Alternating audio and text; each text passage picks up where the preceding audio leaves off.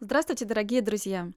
Сегодня мы в рамках петербургского подкаста с Сергеем Николаевичем Полтораком, доктором исторических наук, профессором, обсуждаем тему «Как становятся разведчиками». Здравствуйте, Сергей Николаевич. Добрый день. Сергей Николаевич, мы сейчас с вами сидим в издательстве, и многие стеллажи заняты архивными документами разведчика Кента и книгами из его личной библиотеки. Есть книги на английском, на немецком, французском, испанском, других языках. А обязательно ли знание такого количества языков, чтобы стать разведчиком? И вообще, какими качествами должен обладать человек, чтобы стать разведчиком? Вероятно, нет какого-то жесткого перечня языков, которыми должен владеть э, разведчик. Но, безусловно, нет разведчиков, которые не владели бы иностранными языками. Что касается разведчика Кента, о котором мы с вами сегодня говорим, то он э, блестяще э, владел французским языком, испанским, английским, немецким. Особенно хорошо он знал французский и испанский. Спасибо, Сергей Николаевич. А как начинался путь разведчика Кента? Почему мальчик, я так понимаю, что он совсем молодым парнем был, и он выбрал этот путь? И вообще, как э, он учил эти языки в процессе работы или, или у него специальная подготовка была? Способность к языкам у него была э, обнаружена с детства. Когда он еще учился в школе, он изучал немецкий язык, как и многие школьники э, до военного времени. Но тогда он, конечно, не мечтал быть разведчиком. Он работал на, обычным рабочим на заводе, учился в школе вечерней и э, не мечтал быть разведчиком. Но так уж получилось, что он э, поступил э, в ВУЗ, который назывался «Интурист». То есть это был институт, который готовил специалистов для работы с иностранными туристами. И, разумеется, там необходимо было знание языков. Но это было как раз в начале 30-х годов, ближе к середине 30-х годов. И вот-вот начинались уже события в Испании. Разумеется, все Э, советские люди, в том числе дети, молодежь, э, все бредили Испанией, мечтали э, оказаться в Испании очень многие. И Анатолий Маркович Гуревич, таково настоящее имя будущего разведчика Кента, он стал изучать самостоятельно испанский язык, хотя никто его не заставлял. На это обратили внимание соответствующие органы и предложили ему, студенту третьего курса института, отправиться в Испанию. И он поехал в Испанию в качестве переводчика. Да, ну еще бы, с радостью. Это Сергей был восторг. Угу. Простите, что я вас перебиваю, а вы не могли бы объяснить, почему, как вы сказали, дети, молодежь бредили Испанией? Э, дело в том, что э, идея мировой революции тогда была в сознании всех людей, советских людей, по крайней мере, большинства людей – когда и, все станут равными. Конечно, да, люди э, будут э, равными, будет социальная справедливость, все будет замечательно. Э, готовы, были, готовы были жизни отдавать? Конечно, Гуревич был простым советским парнем, ленинградцем, и он решил, что ему здорово повезло, что вот ему предложили поехать в Испанию. И он в качестве переводчика под именем лейтенанта гвардейского испанского флота э, Гонзалеза, он отправился туда. Воевал блестяще, и когда он вернулся, его попросили написать о тех событиях, ну, докладную записку. И он написал великолепный аналитический документ. И тут э, советским разведчикам стало понятно, что это уже почти готовый разведчик. Его отправили на курсы – Э, на трехмесячные курсы, где целенаправленно готовили для того, чтобы он работал в странах Западной Европы. Э, ему придумали очень забавную легенду. Э, якобы он был уругвайцем. Внешне он мог подойти на эту роль, потому что, как и многие евреи, он был таким темненьким, черненьким. Ну и стал уругвайцем. И поэтому Э, уже спустя три месяца после подготовки он сложным путем э, через э, несколько европейских стран добирался до Бельгии, где уже осел на долгое время, где вел успешную разведывательную работу. А, судя по всему, уругвайцам его сделали, потому что в Бельгии мало кто знал, как они должны выглядеть или что? Э, конечно, тогда же не было интернета, не было телевидения, ну, много чего не было, поэтому можно было сойти из уругвайца. Он, кстати, был не, единственным уругвайцем, э, был еще ряд таких же уругвайцев, э, советских разведчиков, а он, э, вот это важная деталь, он был именно советским военным разведчиком, то есть он работал на главное разведуправление. Есть разница, да? Конечно, конечно, да. Потому что есть внешняя разведка, это то, что НКВД, КГБ потом. Угу. Это другая немножко. Это, знаете, как гвардейцы кардинала и, э, и мушкетеры. Вот будем считать, что разведчик Кент был мушкетером таким вот. Э, эти две службы соперничали между собой, конкурировали, хотя работали, что называется, на одну и ту же организацию, на одну и ту же идею. Но, тем не менее, ГРУ – это сугубо военная организация, которая, конечно, в центре внимания держала вопросы военного порядка, э, касавшиеся военнослужащих uh-huh, армии uh-huh. противника, их боевой техники и прочего, прочего, прочего. Спасибо, Сергей Николаевич. А, э, получается, что в Советском Союзе ему создают легенду, у него уже другая фамилия, другое имя, и и он из Ленинграда должен поехать в Бельгию, да? Да, конечно. И куда он сначала отправляется? Вы знаете, он пошел э, таким длинным путем. Были разные сначала идеи, даже хотели через Турцию отправлять, такая была мысль. А потом решили, что она гораздо проще. Э, готовили-то его в Подмосковье, э, Потом посадили в Красную Стрелу, сказали, езжай в Ленинград. Умнее это ничего не придумали, понимаете, он сам ленинградец, а его через Ленинград. Ну, столкнулся с дядей со своим родным, как водится в таких случаях, и сделали, что дядю родного не узнал. Э, тот даже опешил. Э, потом поехал на Финляндский вокзал, сел в обычный поезд, доехал до станции Белоостров, тогда была граница, пограничная станция. Там э, всех иностранцев, а он уже был иностранцем в то время, да, да. Э, его досматривали. Вот, Сергей Николаевич, я читала, что из его воспоминаний, э, когда открыли чемодан, который ему выдали на границе с Финляндией, оказалось, что весь чемодан состоит только из трусов и носков фирмы «Большевичка».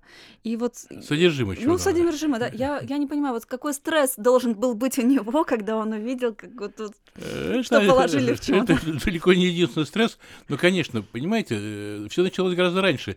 Не тогда, когда таможня проверяла вещи, а еще раньше. Представьте себе, сел этот э, э, человек в поезд, э, едет с иностранцами, болтает о том о сём, он был очень общительный человек – языки знал хорошо. Каждый э, турист иностранный хвастается, достает там сувениры какие-то, еще что-то. А у него из сувениров э, только советские трусы, понимаете, семейные. Ну что, две пары трусов, две пары, э, две пары майки, там какая-то там носки, еще что-то, какая-то ерунда. Э, не подумали о том, что... Легенду не додумали. Да, легенду не додумали, совершенно верно. И, конечно, себя почувствовал неуютно. А на границе, когда таможня проверяла... Финская, финны. Э, нет, еще наши, сначала а, наши, угу. в Белоострове. Э, его проверяла девушка, которая вместе с ним училась в институте. Ой, да, а он, тут такой, а он тут такой вот иностранец. Конечно, оба обалдели. Э, но надо отдать должное этой девушке, она сделала вид, что все в порядке, промолчала. да? да, конечно, но она поняла, что он разведчик, э, начинающий, скажем так. Да, такой был. А он сам не мог проверить, э, он тоже об этом не думал, переживал, да, потому что первая работа. Но он был тогда неопытным человеком совершенно, ему было чуть-чуть больше 20 лет, сами понимаете, откуда у него опыт? Только опыт ведения боевых действий в Испании, ничего больше. И вот он отправляется в Финляндию. Да. Сначала в Финляндию, потом э, сложным путем там через Данию. А Сергей Голландию. он же появился и во Франции, да, и там тоже такой э, курьез во был Франции, Во Франции он появился, э, ведь э, туда он, э, знаете, э, это был очень сложный процесс. Он добрался до Франции, а только из Франции уже поехал в Бельгию. Он же часть пути проделал на самолете. Я к тому, что во Франции тоже у него была инструкция конкретная. Он должен был доехать до гостиницы. Ему написали, какая то гостиница должна да, быть. Да. Оказалось, что это не гостиница, а публичный дом. Да. Э, когда-то она была гостиницей, но mm. прошло время, видимо, перекупили другие владельцы. Да, и и сделали э, из него публичный дом. Самое это забавное состояло в том, что он, по легенде, был таким респектабельным уругвайцем, бизнесменом, молодым, но многообещающим.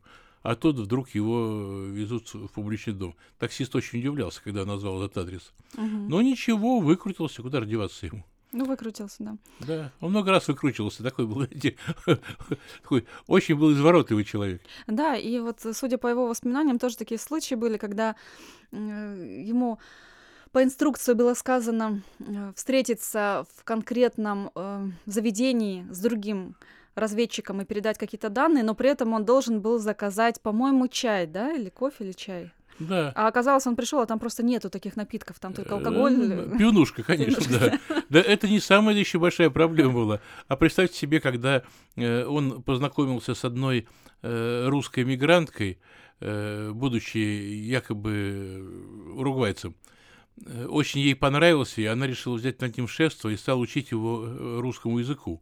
А э, русский язык в ее представлении это только матерные слова. Матерная, да. И вот она говорила эти слова и требовала, чтобы он их повторял. Он эти слова знал лучше ее, Э, но он был вынужден тщательно выговаривать на иностранный манер, и для него это были большие муки, и смешно ему было одновременно, и нужно было э, подстраиваться под э, обстановку. Одним словом, много чего он смешного тогда э, пережил. Но ничего, опять-таки получилось. Сергей Николаевич, но ведь он своими силами в результате стал крупнейшим бизнесменом, и он даже спонсировал советскую разведку. То есть Да. он сумел создать вот из ничего бизнес за границей. Это уникальный случай. Понимаете, надо смотреть в корень. Э, Если бы он э, э, окончил какое-то учебное заведение, где бы этому учили, а ведь он простой советский школьник, потом простой советский студент, э, ни- о рыночных отношениях у нас и слыхом не, не слыхивали. Он жил в совершенно советских условиях и вдруг попал в абсолютно другую среду и сумел сориентироваться, сумел наладить... э, Это ведь не просто, понимаете, вторгнуться в налаженный бизнес в другой стране. А он э, проявил удивительные способности. Во-первых, он самостоятельно получил бизнес-образование. Он поступил сразу в два учебных заведения и М. успешно там учился в Бельгии. Да, Мгм, мгм. Э, Кроме того, он э, прорвался, иначе не скажешь, э, в бельгийскую молодежную элиту и дружил с богатыми, родовитыми, катался, допустим, по утрам э, на лошадках они все катались, и он катался. А он когда-то э, э, просто был хорошо знаком с советскими красноармейцами, и они его ему давали кататься на лошади, он научился. Мгм. Он ходил на танцы, и никто не знал, что э, свой опыт, э, допустим, э, вот свой опыт вальсирования и прочих там участия в прочих э, танцах, он э, получил не где-нибудь, а э, ну, сейчас это дом офицеров на Литейном, а тогда это был дом Красной Армии. А, И он там ходил, э, э, там часто был на танцах, там научился танцевать. Или, допустим, А танцевали одинаково. Танцы одни и те же, конечно, танцы одни и те же, вальс он девушками, да. Э, А он был очень музыкальный человек. Э, Или, допустим, он великолепно играл в большой теннис. Э, Просто у него были друзья-приятели, которые э, занимались видом спорта. А до войны он был, кстати говоря, в Советском Союзе весьма популярным. И он играл прекрасно в большой теннис. То есть он даже по формальным таким параметрам подходил под светского человека. Ну вот, Сергей Николаевич, мы с самого начала с вами говорили о том, что разведчик должен обладать некими качествами.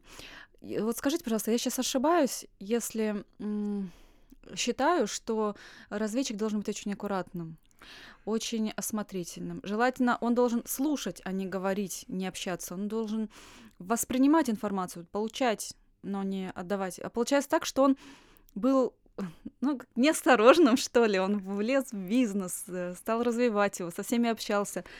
Это вот какое-то исключение все таки из правил, да? Э, Он был очень осторожным, вы правы. Нет, вы знаете, если говорить о качествах разведчика, то, наверное, э, самое главное качество разведчика – это любить свою страну. Это без всякой Мгм. патетики. Если нет любви к своей стране, то все остальное уже не важно. Он э, был настоящим советским человеком. И это была вдохновляющая идея. А что же касается остального, да вы знаете, он был мастером перевоплощения. Он еще в детстве играл в школьном самодеятельном театре. Поэтому, э, да, кстати, что забавно, что он играл э, разведчика в большой шляпе. Это такая у него была детская роль. Тут, э, тут, видите, играл уже э, фактически самого себя. Э, он был мастером перевоплощения, он был удивительно обаятельным человеком. Сейчас бы сказали, что он был очень коммуникабелен. Да, так, так оно и было. Угу. Он, знаете, мы с ним дружили много лет, лет 20, наверное. Он и в старости-то был очень обаятельным человеком. Я представляю себе, каким он был в молодости. Внешне он был э, некрасивым, но все девушки были от него без ума, потому что он был, э, обладал обворожительной улыбкой. Угу. У него было прекрасное чувство юмора. У него были такие, как сейчас бы сказали, фишечки, от которых просто женщины сходили с ума. Вот я вам приведу простой пример. Э, вы знаете, наверное, что в Брюсселе есть такая знаменитая скульптурная композиция «Писающий мальчик». Да. Э, так вот, э, он э, удивлял в компаниях своих друзей, парней, девушек, уже бельгийских, я имею в виду. Что он делал? Он брал в руки острый нож, брал апельсин и несколькими движениями руки снимал кожуру с апельсина таким образом, что появлялась фигурка писающего мальчика. Uh-huh. Это был полный восторг. Ну, такая была, знаете, у него придумка своя собственная. Uh-huh. То есть он был очень компанейским человеком, и э, это позволяло ему решать очень многие задачи. Понятно. А скажите, пожалуйста, почему Кента многие называют кто предателем, кто разведчиком номер один Советского Союза? Э, вы знаете, э, судьба разведчика любого, она непроста. Что касается Кента, то, разумеется, он не исключение. Э, осенью 1942 года э, он был арестован. Арестован во Франции. Э, я уж не буду говорить в подробностях, скажу лишь так, что он профессионально не был виновен в аресте. Это другие постарались, скажем так. Но когда он был арестован, он очень долго молчал, никому ничего не говорил – и ему уже предъявляли массу всяких разных обвинений и даже представили несколько э, телеграмм, э, которые он отправлял в центр, и несколько ответов. Он делал уступки шаг за шагом. И в конце концов э, ему сказали, что мы про вас все знаем, вот давайте будете на нас работать. Он, э, знаете, это была сложная шахматная такая партия, в которой он оказался победителем. Он сделал вид, что он согласен э, вести радиопереговоры э, с Москвой э, под руководством э, разведывательных служб Германии, но на самом деле он сумел э, при этих радиопередачах дать понять, что он э, работает под контролем. Э, это сделать было не так-то просто, но он э, стилем своих э, сообщений дал понять, что он под контролем работает. Это очень важный психологический момент. Как он это сделал? Некоторые думают, что вот там точечку поставил где-то там или запятую в донесении. Нет. Он был психологом прекрасным. Он сделал очень просто. Он в одном из своих донесений попросил передать привет Сталину. Сами понимаете, для советского человека, ну это же невозможно. А там не понимали. Немцы этого не поняли, да. А когда он такое донесение передал, и еще ряд таких подобных моментов был, э, все поняли, что он работает неадекватно, а стало быть, он работает под контролем. И ему очень тщательно, когда уже главное разведуправление поняло, что он ведет радиоигру, э, очень тщательно передавала ему информацию, уже, естественно, дезинформацию, но где э, было э, немножко и правда для того, чтобы Поверили. Поверили, да. То есть это была очень сложная игра, но самое главное, самое главное, что Кент э, не предал ни одного человека. По его вине не погиб ни один советский или иностранный разведчик. Угу. Это главный аргумент в пользу того, что он не был никаким предателем. Но и сейчас есть люди, которые готовы это оспорить по одной простой причине – Э, его работа э, во многом э, ставила под удар внешнюю разведку НКВД. И, Почему? Э, ну, потому что те, э, как, простите, есть такое слово сейчас э, в молодежном сленге, накосячили. Так вот, э, те... Может, не будем сейчас в эфире, Сергей Не Николаевич? будем, а что, это же э, выражение, просто слово такое, сленг. Так вот, э, те совершили ряд не очень профессиональных э, шагов, и потом все это э, свалили, стрелки перевели, э, свалили все на военную разведку. А в частности на Кента. Понимаете, так было проще, чтобы себя обелить. Но на самом-то деле э, Кент э, не был никаким предателем, и действовал он высоко профессионально, но, к великому сожалению, никто до сих пор его подвигов не оценил. Так получилось, что он, просидев два с половиной года э, в тюрьме, в немецкой, во французской, в бельгийской до этого, э, он даже в камере смертников сидел, э, он никого не предал из наших разведчиков, как я уже говорил. А более того, это вообще потрясающий подвиг, он сумел завербовать руководство так называемой Красной Капеллы, то есть тех людей, которые э, контрразведчиков э, немецких, и э, привез их в Советский Союз, где их э, с пристрастием допросили, содержали в тюрьме, потом, правда, их отпустили. Так вот, э, в благодарность за его колоссальную работу, а, да, он еще привез с собой пару мешков э, документов гестапо. Э, Так вот, благодарность за все это его посадили на 15 лет. Из них э, 12,5 лет он отсидел в советских лагерях. Такова была благодарность, понимаете? Лишь в начале 90-х годов его полностью реабилитировали. Но легче от этого не стало. Да, признали, что он молодец, что он не предатель. Даже когда был очередной э, юбилей э, Победы, ему вручили орден Отечественной войны второй степени. Но это все, понимаете, не признание его заслуг. Конечно. Сергей Николаевич, и известно, что вы написали о Кенте несколько десятков статей а, и даже книгу. А Скажите, пожалуйста, а исчерпана ли тема? Нет, э, тема, безусловно, не исчерпана. Вот те архивные документы, которые у меня до сих пор есть. эм, Включая ЦРУ. Э, Да, там есть документы Это архивы гестапо, документы самого ЦРУ. Кента, который передал вам Да, свой архив. Э, и Он, э, библиотеку. когда мы же с ним дружили, я был, скажем так, из, э, увы, друзья его уходили из жизни, как и бывает всегда. Я был самым молодым из его друзей, и э, он э, при жизни еще сказал, что свои д- все эти документы он передаст мне. Когда его не стало, э, Лидия Васильевна, его вдова, все эти документы передала мне, И э, библиотеку и, его. и- и его библиотеку тоже. Да, в библиотеке около 400 книг на На разных разных. языках. Да, это все у меня, все это в какой-то мере работает. Э, По крайней мере, я над всем этим думаю. И сейчас есть планы, есть планы э, издать э, книгу, вероятно, во Франции и, если получится, в Англии. Да, и книга эта будет несколько отличаться от той, которая вышла в России. Э, Она будет просто более объемной, более глубокой. Какие-то вопросы, которые э, в нашей книге, вот, которая была издана в России, э, упомянуты лишь вскользь, там будут описаны более подробно. Сергей Николаевич, я неспроста задала этот вопрос. Дело в том, что я знаю, что с вами связывались из Великобритании, из солидного издательства. Не, не буду сейчас никаких э, имен называть.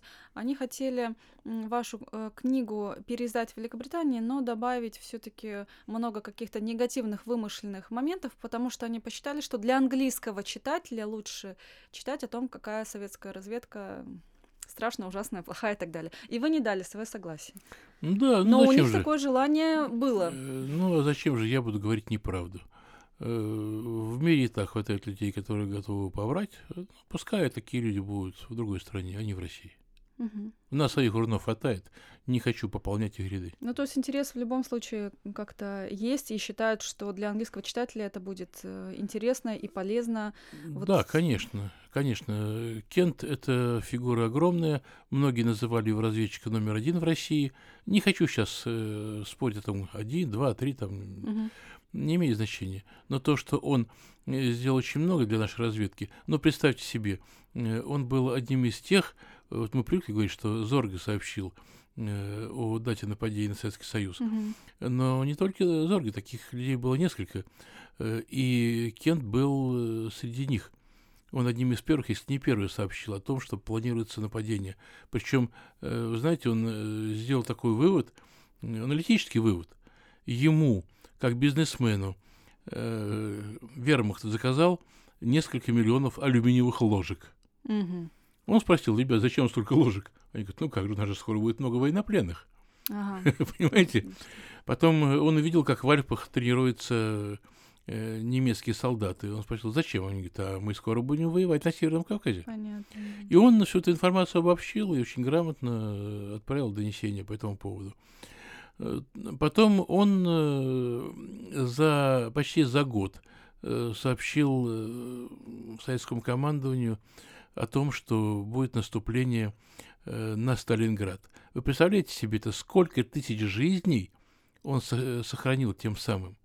И другие очень важные моменты. Тут всего ни в одной передаче не, не расскажешь. Он много чего сделал. Спасал и англичан, и американцев э, своей разведработой. Ну уж я не говорю о том, что очень много сделал важного для э, наших э, боевых действий. Э, Он э, помог скорректировать боевые действия э, Красной Армии. Очень заметно. Спасибо большое, Сергей Николаевич. Я искренне желаю вам, чтобы все ваши планы осуществились, чтобы вы написали обновленную книгу, э, дополненную новыми документами из архива этого выдающегося разведчика. И желаю вам всего самого наилучшего. Спасибо. Дорогу осилит идущий. Да, спасибо. Его спасибо. До свидания.